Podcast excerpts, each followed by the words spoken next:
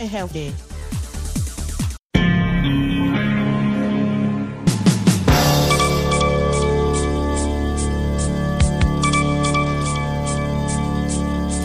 Hivi sasa ni saa tatu kamili saa za Afrika Mashariki, saa mbili Afrika ya Kati, hapa Washington saa nane mchana. Zifuatazo habari za dunia, msomaji Sandei Shomari.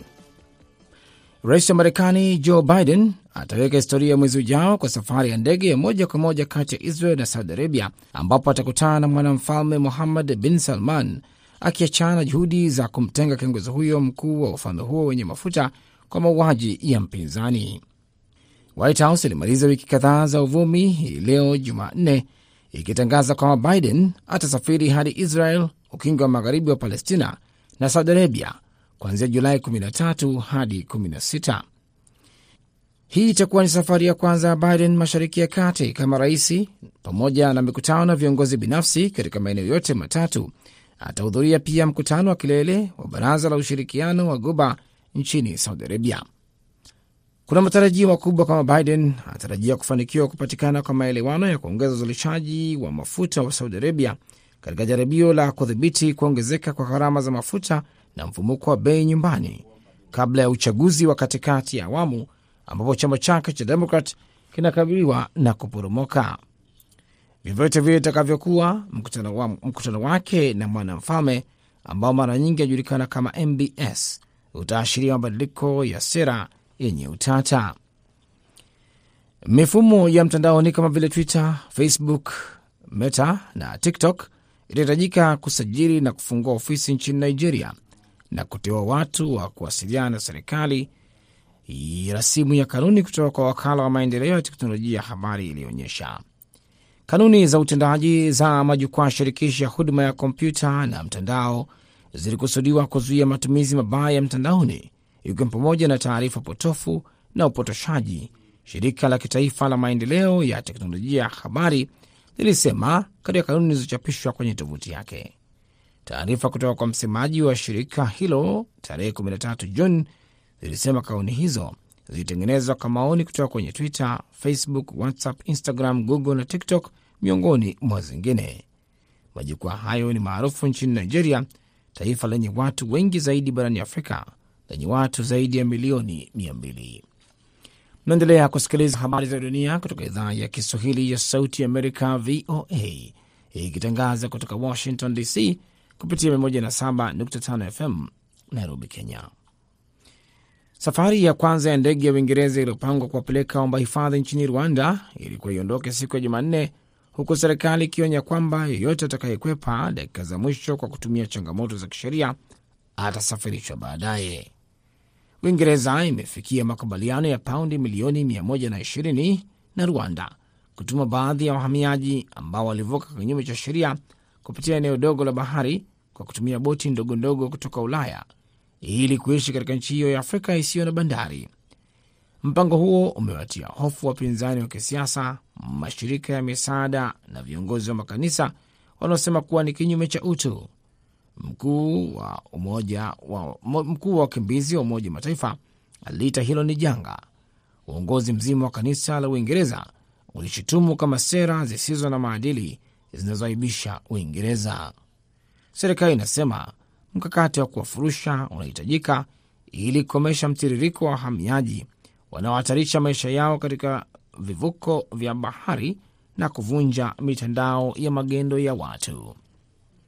Na waziri mkuu wa Ethiopia Abi Ahmed alisema Jumanne kwamba serikali kuu imeunda kamati ya mashauriano kuzungumza na vikosi vya mkoa wa kaskazini wa Tigre.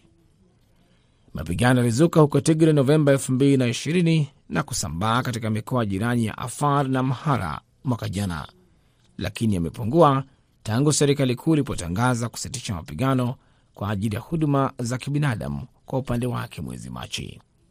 Hizo zilikuwa habari za dunia kutoka Washington DC. Jina langu ni Sandey Shomari. Endelea kusikiliza matangazo ya Kwa Undani na mwenzangu Kennes Bwire. Kwa heri kwa sasa.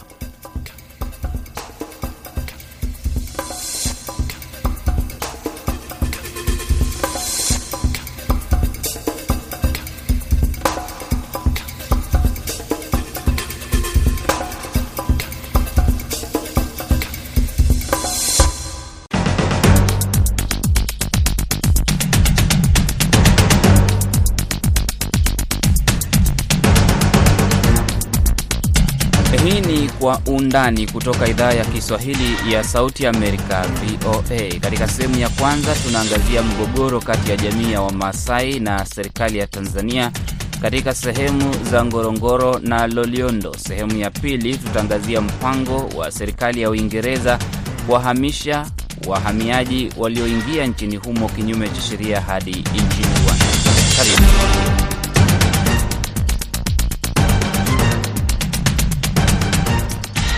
Msikilizaji, kwa siku kadhaa sasa kumekuwepo mgogoro kati ya maafisa wa serikali ya Tanzania kujaribu kuwafurusha jamii ya Wamasai wanaoishi Ngorongoro na sehemu za Loliondo nchini Tanzania kwa ajili ya kuhifadhi mazingira. Mgogoro huo umepelekea majeruhi pamoja na kifo cha mtu mmoja kuripotiwa.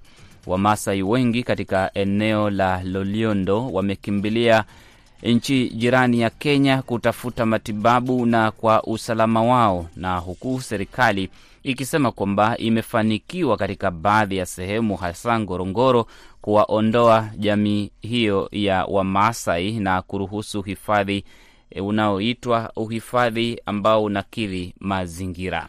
Nimezungumza na Onesmo Olengurumwa ambaye ni mtetezi wa haki za kibinadamu pamoja na maswala ya sheria na hapa anaanza kwa kueleza kinachopelekea mgogoro huo.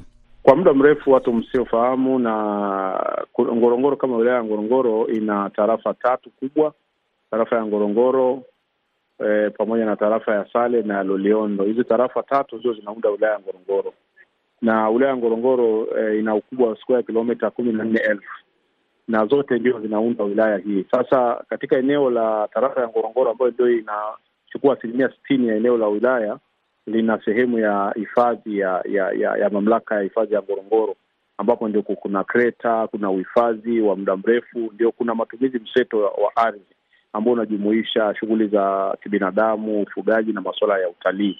Na haya yalianzishwa mwaka elfu moja mia tisa hamsini na tisa baada ya wananchi baadhi kutolewa eneo la Serengeti na kuachia ile eneo ambayo sasa hivi ndio hifadhi ya Serengeti na kuletwa Loliondo na wengine kupelekwa Ngorongoro ndio wakaunda sasa hiyo kinachoitwa Ngorongoro Conservation Area, mamlaka ya hifadhi ya Ngorongoro. Sasa katika eneo hili la Ngorongoro lina mgogoro wake e, la Ngorongoro lina mgogoro wake na Loliondo pia lina mgogoro wake. Kwa hiyo eneo la Ngorongoro lina mgogoro ambao unaendelea sasa hivi ambao e, serikali imekuwa ikiratibu utaratibu wa kuwapunguza au kuwaondoa wananchi ambao wamekaa pale au kubadilisha matumizi ya ardhi ya eneo hilo ambayo ni matumizi ya mseto kama nilivyokwisha sema, kwa mujibu wa sheria ile ya hifadhi ya, ya, ya Ngorongoro.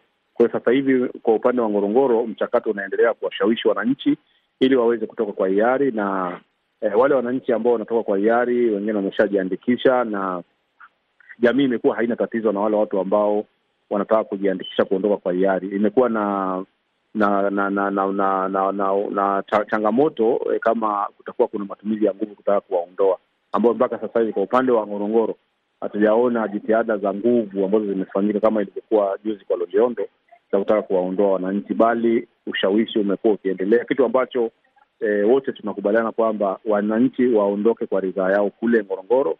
Kama wataridhia waondoke, lakini pia tumekuwa tukisisitiza e, ambayo ni changamoto kubwa iliyoko sasa hivi, nafasi ya kusikilizwa kwa wananchi. Wameshaandika ripoti yao upande wa Ngorongoro na kuwasilisha serikalini, kwa hiyo wanaomba kwamba E, majadiliano yaendelee kufanyika ili kutatua kwa pamoja hizo changamoto ambazo zinaibuliwa kwamba zitakwenda kuharibu ikolojia ya eneo hilo la Ngorongoro. Kwa hiyo huo ni mgogoro wa Ngorongoro, lakini upande wa Loliondo e, kama tarafa ya Loliondo na Sale, huu ni mgogoro mwingine ambao umedumu kwa takriban miaka thelathini unaohusisha e, eneo la kilomita mraba elfu nne. Hili eneo ndio linaunda tarafa nzima ya Loliondo. Tarafa ya Loliondo ina square kilomita za mraba elfu mbili mia mbili na tarafa ya Sale ina skwea kilomita za mraba elfu tatu mia tano na kitu. Sasa elfu tatu kilomita elfu nne zinaunda sehemu nzima ya Loliondo yote na sehemu kidogo ya Sale.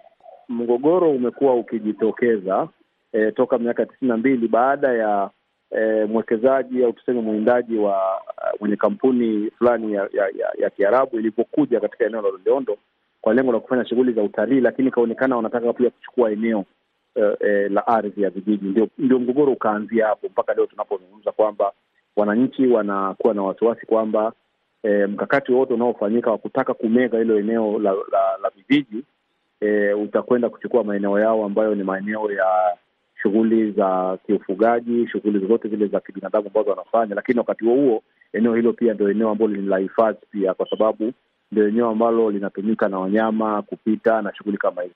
E, katika kilomita za msaba za mraba hizo elfu nne e, wanataka kuchukua elfu moja mia tano ambazo zinapakana na eneo la Serengeti. Vijiji kumi na nne ndio vinaunda hiyo sehemu ya elfu moja mia tano. Kwa hiyo mgogoro umekuwa hapo kwamba e, kama haya ni maeneo ya vijiji, kwa nini e, tunafanya au inafanyika jitihada za kutaka kuzichukua au kuchukua hilo eneo bila kufuata utaratibu wa kisheria au bila kuwahusisha wananchi. E, baada tu ya wananchi kupeleka taarifa zao kwa serikalini, kwa waziri mkuu, haikupita hata wiki mbili ikaonekana e, kwamba kuna vikosi vimekwenda kule kwa lengo la kuanza kuweka mipaka katika ile eneo hilo ambalo lina mgogoro la kilomita za mraba elfu moja mia tano. Sasa hizo ndo zikaleta kidogo taharuki e, kwa wananchi ambao wao walikuwa wanahisi sasa eneo lao linakwenda kwa nguvu na vitu kama hivyo, kitu ambacho wote of course imetusikitisha, kwa sababu sisi tulitegemea kabisa baada ya wananchi kuwasilisha hizo taarifa zao kule kwa viongozi, pengine meza ya duara ingeundwa, meza ya majadiliano ingeundwa, na wananchi niseme tu walikuwa wako tayari kabisa e, kuachia maeneo fulani au kujadiliana namna gani hayo maeneo yanaweza yakatumika kama kana, kama yanavyoendelea kutumika kwa njia ya ya, ya ubia. E, mipaka imeanza kuwekwa e, na bila wananchi viongozi wananchi kushiriki. Tunapozungumza sasa hivi, wana madiwani wa maeneo yote hawajulikani walipo. E, viongozi wengine hawajulikani walipo, ambao tukitegemea ndio wangekuwa e, wakishirikiana pengine na serikali e, katika kusimamia michakato kama hiyo. Mwekezaji nani? Anatoka wapi? Anataka kufanya nini? Kwa miaka yote eneo hilo limekuwa likikaliwa na kampuni ya Hotel Business Corporation, maanake OBC ni kampuni ya uwindaji ambayo inamilikiwa na watu kutoka e, nchi za Uarabuni kwa lengo la kufanya shughuli za utalii na e, ma, pia masuala ya uwindaji. Wamepewa shughuli ya uwindaji kwa miaka takriban thelathini sasa wakiwa pale, na sasa wananchi wao wanaamini kwamba jitihada zinazofanyika sasa hivi katika eneo hilo ni jitihada ambazo zinataka kulichukua hilo eneo, sio tu kwa ajili ya uhifadhi, pengine labda kwa ajili ya ku fanya hizo shughuli ziwe za za za za, za, za, yule mwekezaji peke yake. Mpaka sasa hivi kifo kilichoripotiwa ni kimoja cha askari mmoja e, waliokuwa wanashughulikia hilo shughuli pale, lakini upande wa raia wameripotiwa kuwepo kwa majeruhi wengi ambao wanatibiwa upande wa jirani e, nchi ya Kenya. Hiyo hiyo ndio hali ambayo imejitokeza. Ni Onesmo Olengurumwa, wakili mtetezi wa haki za kiraia akiwa Loliondo, Tanzania akizungumzia yanayoendelea katika sehemu hiyo ambapo serikali inaripotiwa kuwafurusha jamii ya Wamasai kwa shughuli za uwekezaji. Na ili kufahamu zaidi kuhusu wale Wamasai ambao wamekimbilia nchini Kenya kutafuta matibabu, ikiripotiwa kwamba wamepata majeraha makubwa, nimezungumza na mwandishi wa washirika wetu wa KTN nchini Kenya, Godfrey Oundo, ambaye amefika katika hospitali mjini Narok ambako wanapokea matibabu raia wa Tanzania waliokimbia mapigano kutokana na mgogoro unaoendelea na anaanza kwa kueleza yale ambayo ameshuhudia na yale ambayo ameyasikia na kuyaona katika hospitali pamoja na kutoka kwa viongozi wa jamii ya Wamasai wa Narok nchini Kenya. Wale ambao tumezungumza nao wengi wako na majeraha ya risasi. Kuna mwingine alikuwa jeraha ya risasi kwenye mguu, wengine kwenye amepigwa risasi kwa mgongo ikatokea huku mbele kifuani. Kuna wengine wameumizwa mikono, wengine wako na majeraha tofauti tofauti yale ya ku, ku, ku, kupigwa labda kwa marungu. Wanaeleza nini kilichotokea? Uh, wale ambao tumezungumza nao wanasema tu walizingirwa na maaskari, maafisa wa usalama wakiamrishwa watu waondoke. Wa, walivamiwa na maaskari kadhaa, ndo wanavyosema. Uh, kuna wale ambao wamepoteleana kwa kwa, kwa, kwa mjibu wa hawa ambao tumezungumza nao, wanasema kuna wale ambao wamepoteleana kama familia, kina mama wengine wajui watoto wao wako wapi. Kuna viongozi wa kaunti ya Narok ambao mmoja um, wao ni Mwitalelo Lekenta ambaye ni mwenyeji ugavana katika kaunti ya Narok, ambaye pia ni mbunge wa Narok Kusini, ambaye ni wakili na wenzake wengine ambao pia ni mawakili kutoka eneo hili wa, wame, wamejaribu pia kwenda kuhakikisha kwamba wanaenda kuwapatia msaada wale ambao uh, ni waathiriwa kule kwa au maeneo ya Derkesi uh, ambapo kuna kuna kambi za wakimbizi wenyewe na suala ambalo wanazungumzia ni wanasema kwamba wana, wanafurushwa kwenye shamba ambalo limekuwa shamba lao, imekuwa ni eneo ni, ni conservancy area, eneo ambalo limekuwa linalindwa, lina wanyama, ni eneo ambalo ni kama Masai Mara upande huu wa Kenya. Ni mwandishi wa KTN TV akiwa Narok nchini Kenya. Washirika wetu Martin Ole Kamwara ni wakili wa jamii ya Masai, amezungumza nasi kutoka Narok, Kenya. Tunatayarisha makaratasi tupeleke katika mahakama uh, ya dunia ili tufanye serikali ya Tanzania ijibike, iwajibike kwa sababu ya ile kitendo ambao wanafanya kudhulumu wa Maasai. Tumeona yale ambayo yanatendeka huko Tanzania ku violation of human rights ama haki za kibinadamu, kuharibu mazingira uh, ma, majani, uh, boma zao, maisha yao, watu wamekufa. Na, na nataka kukuhakikishia kwamba sasa hivi ninapozungumza na wewe katika jimbo la Narok kuna watu wengi ambao tumewalete ambao wako na majeraha katika hospitali kuu ya Narok wana, ambapo wanapokea matibabu. Tunashughulikia hao. Tuna kuna Wamasai wenzetu ambao wamekubali hata kwamba watakaa na hao. Kuna wale ambao wamekuja kutoka mipaka wakaingia katika nchi ya Kenya huko upande ya uh, Orpusumoru upande wanashikana na Loliondo. Tumewapokea wa, kuna watu wengi wengi ambao wako na majeraha na wengine wamehamishwa sasa, hawana makao. Watu kama thelathini katika hii hospitali ya Narok ambao mimi mwenyewe nimeenda nimewaona, pamoja na viongozi wa makanisa ambao wameweza kufikishwa hapo, wako na majeraha ya risasi, wamefikishwa katika hospitali ya Narok. Kuna wengine ambao wako na hospitali zile zingine ndogo ndogo katika kabla hawajafika hospitali ya Narok, ambao majeraha yao sio mabaya sana, lakini majeraha wale ambao wamefika wilaya ya Narok ni ni, ni, ni, ni wale ambao wako na majeraha makubwa sana. Inatuhusu sisi kama Wamasai wa, wa Kenya kwa sababu wale Wamasai wa Tanzania na Wakenya ni jamii moja. Mipaka tu imewekwa na wakoloni kutugawa wakati ule walikuwa wanataka wanatoa nchi za Kenya na Tanzania ili waweze kwa sababu ya utawala administrative, lakini sisi kwa mila na kwa desturi yetu na mafamilia, kuna mafamilia ya Kenya ambayo wako Tanzania na Wakatanzania wako wa Kenya. Sisi wenyewe kama jamii ya Wamasai hatuheshimu hayo mipaka, ikikuja iki kwa hali yetu ya maisha ya kawaida.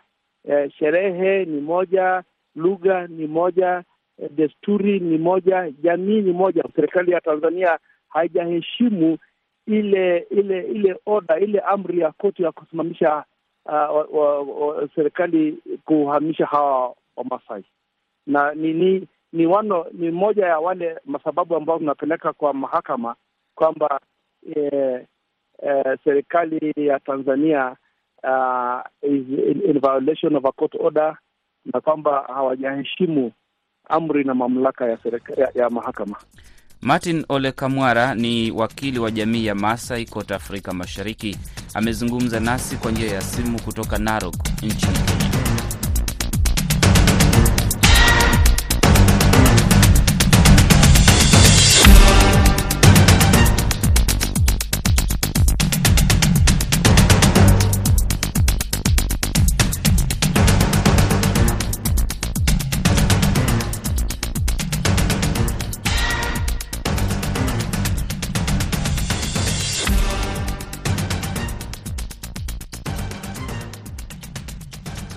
Karibu katika sehemu ya pili ya Kwa Undani.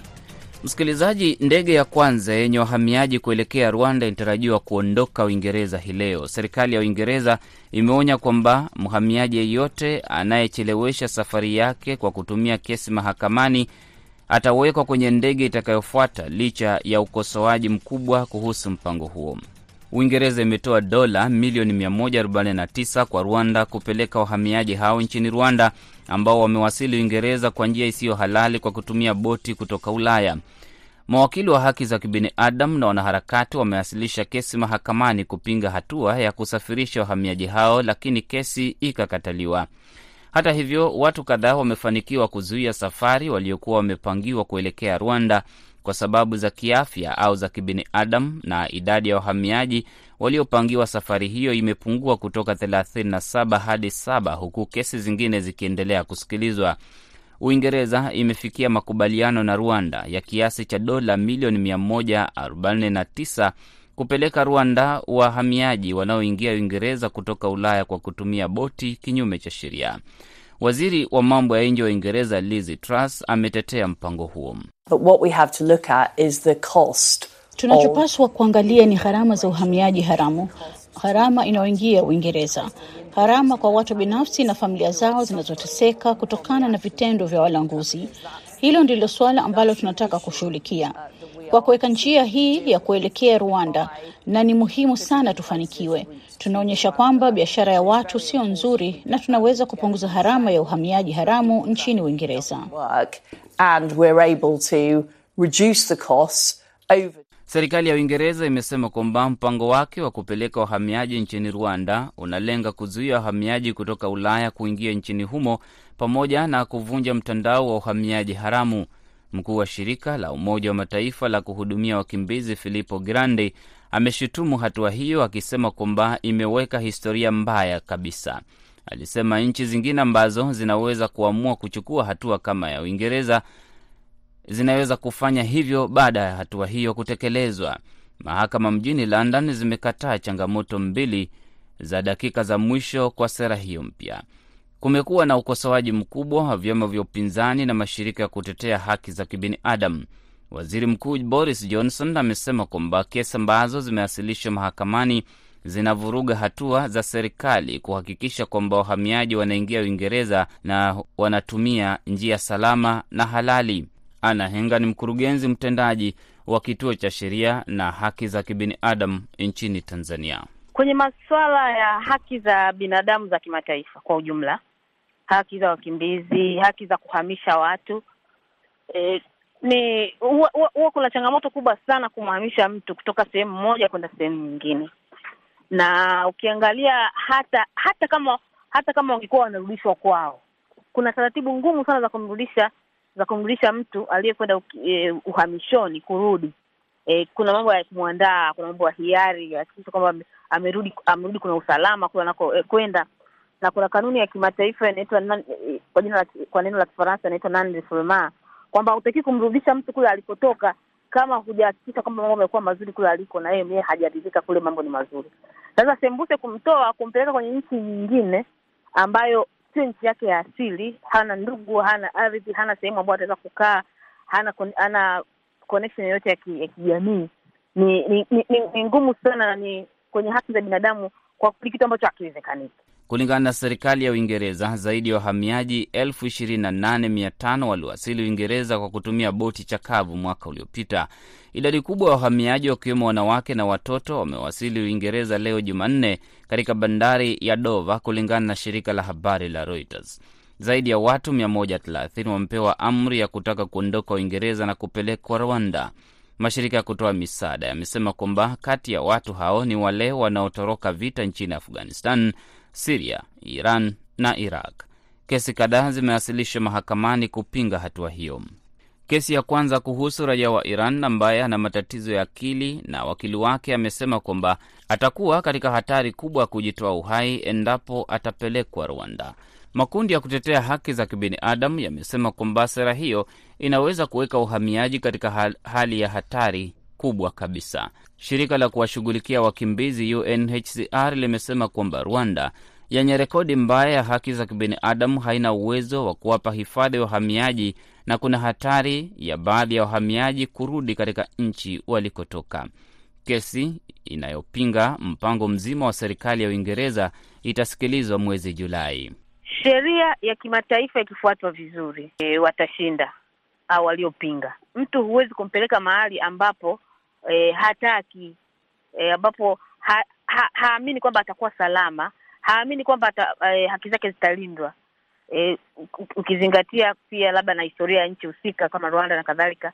Kwa hiyo kuna kuna changamoto kubwa sana e, kwa wao kwenda kule kwenda. Kwa hiyo mimi naona chansi za kushinda ni kubwa zaidi kuliko kushindwa. Wahamiaji wanaopelekwa Rwanda ni vijana ambao hawajaoleka wanaowasili Uingereza kwa kutumia njia ambazo serikali ya Uingereza imetaja kama hatari na haramu kama kutumia boti au kwa malori ya mizigo. Waziri Mkuu wa Uingereza Boris Johnson amesema kwamba Rwanda itakuwa na jukumu la kuwapa makao wahamiaji hao pamoja na kuwapa ajira. Hakuna idadi kamili ya wahamiaji watakaopelekwa Rwanda. Mtu yeyote atakayeingia Uingereza kwa kutumia njia zisizotambulika kisheria atapelekwa Rwanda. Kwenye sheria za nchi hata za kimataifa kuna kitu kinaitwa precedent. Precedent maana yake ni kwamba kitu ulichomfanyia fulani e, kikafanikiwa kika maanake na, na mtu mwingine e, ulimfanyia A inabidi ukimfanyia umfanyie kwa kwa kiwango hicho hicho, unaona. Kwa hiyo it, it, it, itafungua milango sasa. Itakuwa sasa mtu nchi yote ikiona kwamba sisi tunataka tuondoe watu tunawapeleka nchi fulani, tunaingia mkataba na ile, itakuwa kama biashara fulani ya utumwa. Yaani mimi naiangalia kama kwa ubaya, kwa kwa, kwa uhasi zaidi zaidi ya chanya, kwamba itakuwa vile mtu unaweza ukawahamisha ukawapeleka huku tu na tutarudia ile historia ya zamani, labda kwa mfano Waafrika walitolewa hapa wakapelekwa bara jingine kwa ajili ya kutumikishwa. E, wanaweza wasitumikishwe, lakini e, ikawa sehemu pia ya kuongeza ya kuongeza labda rasilimali watu kwenye nchi fulani. Ukusanyaji wa maoni uliofanyika Uingereza wiki hii unaonyesha kwamba asilimia arobaini na nne ya watu waliohojiwa wanaunga mkono mpango huo huku asilimia arobaini wakipinga kabisa. Rwanda imetengeneza hoteli maalum kwa wahamiaji hao katika mji mkuu wa Kigali.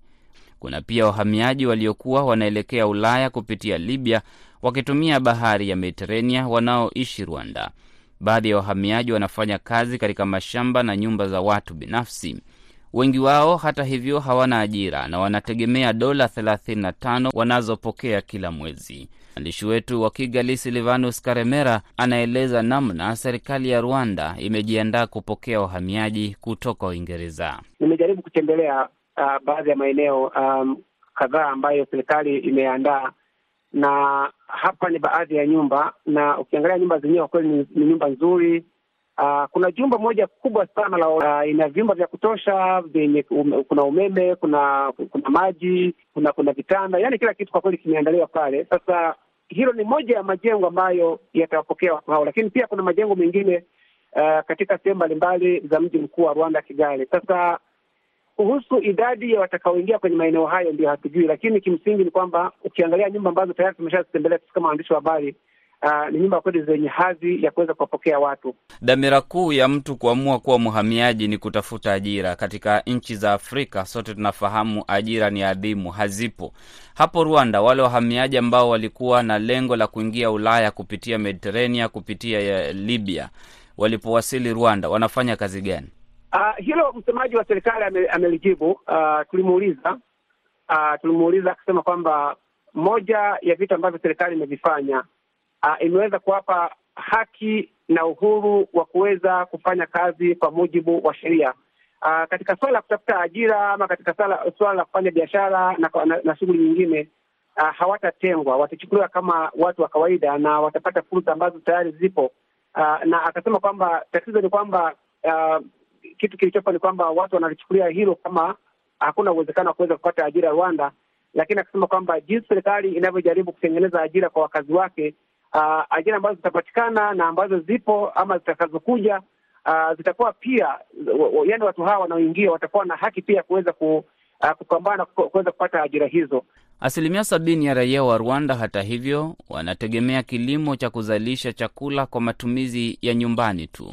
Serikali ya Uingereza ilitangaza mpango wa kuwapeleka wahamiaji nchini Rwanda mnamo mwezi Aprili mwaka huu.